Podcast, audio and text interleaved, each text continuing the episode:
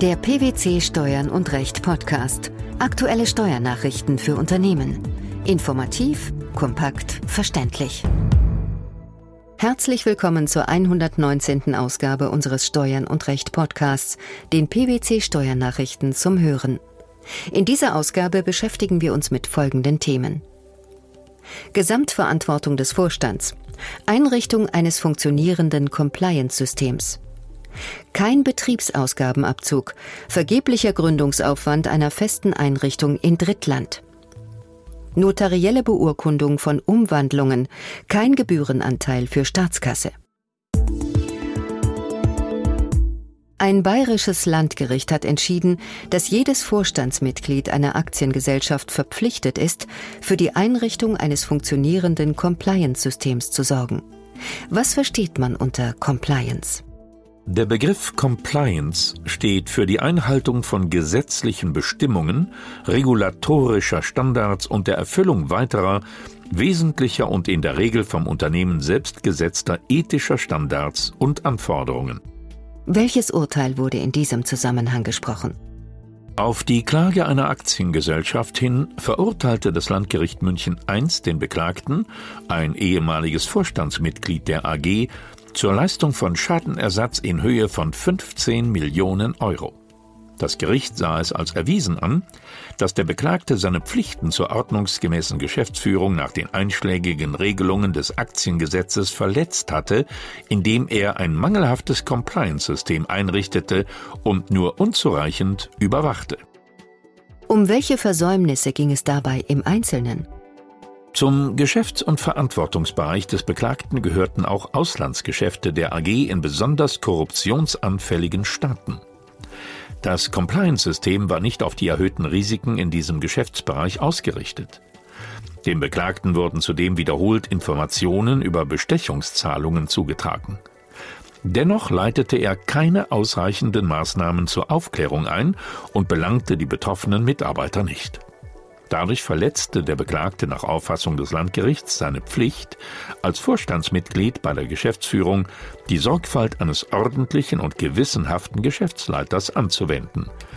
Denn zur sorgfältigen und gewissenhaften Geschäftsführung gehören eben auch die Einrichtung eines funktionsfähigen Compliance-Systems und dessen Überwachung.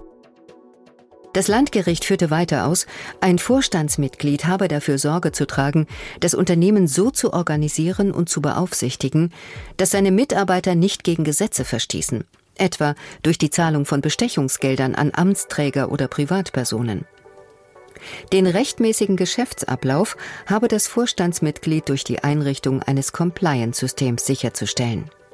Dieses System dient dazu, einer Schädigung vorzubeugen und bestehende Risiken zu kontrollieren. Was ist bei der Gestaltung zu beachten? Vorstandsmitglieder müssen dabei die im Einzelnen für ihr Unternehmen bestehenden Risiken einschätzen und angemessene Maßnahmen zur Vorbeugung treffen. Entscheidend für den Umfang des Compliance-Systems sind Art, Größe und Organisation des Unternehmens außerdem die jeweils zu beachtenden Vorschriften, die geografische Präsenz und auch bekannte Verdachtsfälle aus der Vergangenheit. Das System muss daher den jeweiligen Gegebenheiten des Geschäfts angepasst werden und den aktuellen Risiken begegnen. Ein funktionsfähiges Compliance-System erfordere zudem eine hinreichende Überwachung, so die weitere Aussage des Münchener Landgerichts. Welche Pflichten ergeben sich daraus für ein Vorstandsmitglied? Hier vertreten die Richter eine eindeutige Auffassung. Wenn ein Vorstandsmitglied Informationen zu Fällen von Gesetzesverstößen erhält, muss es Konsequenzen ziehen. Das Vorstandsmitglied hat dann vor allem das bestehende System entsprechend zu ändern und geeignete Maßnahmen zu ergreifen, um gesetzeswidriges Verhalten in Zukunft zu unterbinden. Kann das Vorstandsmitglied die übrigen Mitglieder des Vorstands nicht von seinen Vorschlägen zur Verbesserung des Systems überzeugen, ist es verpflichtet, gegebenenfalls den Aufsichtsrat der Gesellschaft einzuschalten, um einer eigenen Haftung zu entgehen. Das Landgericht sieht die Einrichtung und Überwachung eines funktionsfähigen Systems als eine Aufgabe des Gesamtvorstands. Was bedeutet das praktisch? Der Gesamtvorstand muss klar regeln, wer für die Einrichtung und Überwachung eines funktionsfähigen Systems zuständig ist. Die Einrichtung und Überwachung eines funktionsfähigen Systems kann nicht auf Bereichsvorstände delegiert werden, da diese kein Vorstand im Sinne des Aktiengesetzes sind. Der Vorstand hat sich im Rahmen der Überwachung zudem in regelmäßigen Abständen darüber zu informieren, welche Ergebnisse interne Ermittlungen erbracht haben und welche Konsequenzen daraus gezogen wurden. Welches Fazit lässt sich anhand der Ausführungen des Gerichts demnach festhalten? Wie ein funktionsfähiges Compliance-System beschaffen ist und welche Mechanismen vorzusehen sind, hängt von den individuellen Gegebenheiten des einzelnen Unternehmens ab, insbesondere von seiner Größe, seiner Branche und seinen Märkten. Unerlässlich ist in jedem Fall die sorgfältige Prüfung eines jeden Vorstandsmitglieds, ob die bestehende Organisation ausreicht oder ob Anpassungen und Aktualisierungen erforderlich sind. Verluste im Zusammenhang mit Einkünften aus selbstständiger Arbeit, die aus Vorlauf- und Gründungskosten für die Errichtung einer Betriebsstätte im außereuropäischen Ausland entstanden sind, können auch dann nicht in Deutschland geltend gemacht werden, wenn die Errichtung der Betriebsstätte letztlich scheitert. Dieses Urteil fällte der Bundesfinanzhof und entschied damit den vorliegenden Fall. Worum ging es konkret? Konkret ging es um eine schlussendlich nicht errichtete Betriebsstätte in den Vereinigten Arabischen Emiraten. Klägerin war eine ärztliche Gemeinschaftspraxis in Form einer Partnerschaftsgesellschaft, die in Dubai eine kardiologische Praxis errichten wollte. Zu einem Erwerb bzw. der Errichtung einer Betriebsstätte durch die Klägerin kam es jedoch nie. Stattdessen wurde die Praxis später von einer anderen Rechtsperson errichtet. In diesem Zusammenhang entstanden der Klägerin im Jahr 2004 Aufwendungen, insbesondere für Reisen. Nachdem später ein Gesellschafter seine Zustimmung zu dem Projekt zurückzog, gründeten die sechs anderen Gesellschafter der Klägerin im August 2005 eine KG mit dem Gesellschaftszweck der Ausübung ärztlicher Tätigkeiten im Ausland. Diese KG führte die Aktivitäten zum Aufbau einer Praxis in Dubai weiter. Die Betriebseröffnung erfolgte 2006. Das Finanzamt lehnte den Betriebsausgabenabzug, den die Klägerin hinsichtlich des Gründungsaufwands geltend gemacht hatte, ab. Mit welcher Begründung?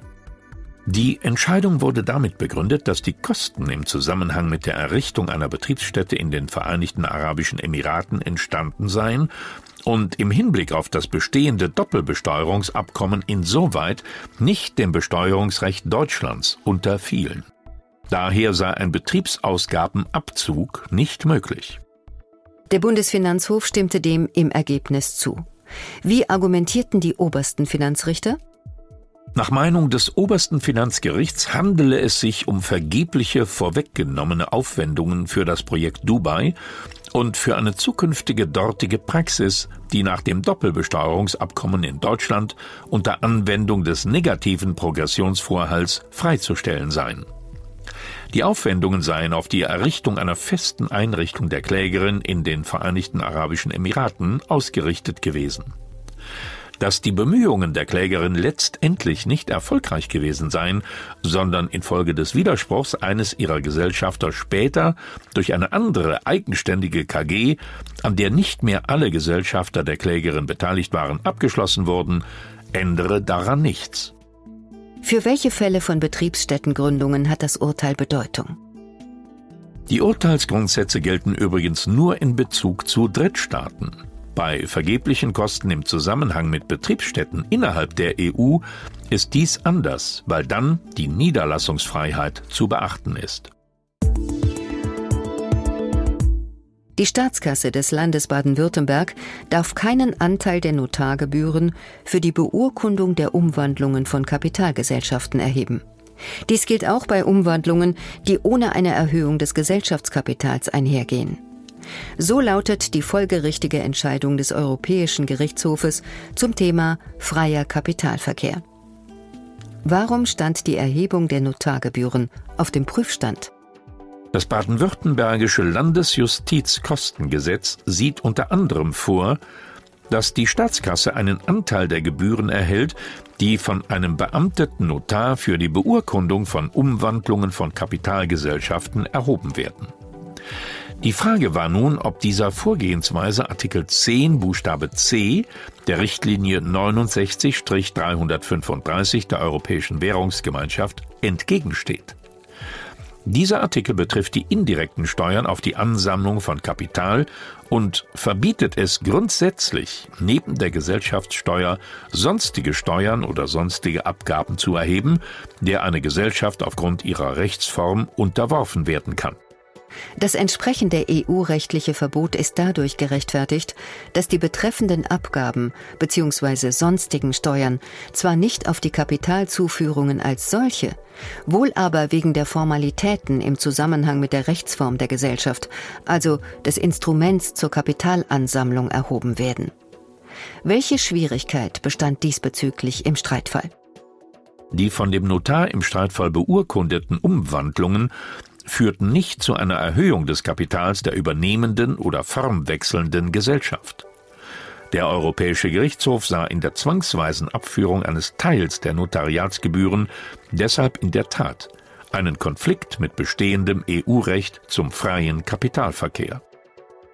Nach Artikel 10 der besagten Richtlinie dürfen die Mitgliedstaaten eben auf bestimmte kapitalerhöhende Vorgänge keinerlei andere Steuern als die Gesellschaftssteuer erheben, falls diese national überhaupt vorgesehen ist. Welche Passage der Richtlinie kam in diesem Punkt zur Auslegung? Strittig war insbesondere Buchstabe C von Artikel 10 der Richtlinie. Danach dürfen auf die der Ausübung einer Tätigkeit vorangehende Eintragung oder sonstige Formalität, der eine Gesellschaft, Personenvereinigung oder juristische Person mit Erwerbszweck aufgrund ihrer Rechtsform unterworfen werden kann, keine Steuern oder Abgaben erhoben werden. Die Beurkundung, so der Europäische Gerichtshof, sei eine vorangehende Formalität im Sinne der zitierten Vorschrift. Solche Gebühren oder sonstige Steuern dürften folglich nicht erhoben werden. Wie führten die EuGH-Richter ihre Ansicht weiter aus? Zunächst seien Notargebühren, die beamtete Notare für einen unter die Richtlinie fallenden Vorgang erheben, eine sonstige Steuer im Sinne der Richtlinie, wenn diese Gebühren zumindest teilweise dem Staat zufließen, der Dienstherr der beamteten Notare ist und die Gebühren zur Finanzierung von dessen Aufgaben verwendet werden. Damit bestätigte der Europäische Gerichtshof seine bisherige Rechtsprechung. Da die in Rede stehenden Umwandlungen nach der Regelung des Landes Baden-Württemberg notariell beurkundet werden müssen, seien diese Beurkundungen auch eine vorangehende Formalität im Sinne von Artikel 10 Buchstabe C der Richtlinie, der eine Kapitalgesellschaft aufgrund ihrer Rechtsform unterworfen wird. Das Land Baden-Württemberg hatte angeführt, dass die betreffenden Umwandlungen nicht zu einer Erhöhung des Kapitals der übernehmenden oder formwechselnden Gesellschaften geführt hätten. Nur solche Fälle könnten unter den genannten Artikel der Richtlinie fallen. Weshalb folgten die Richter dieser Argumentation nicht?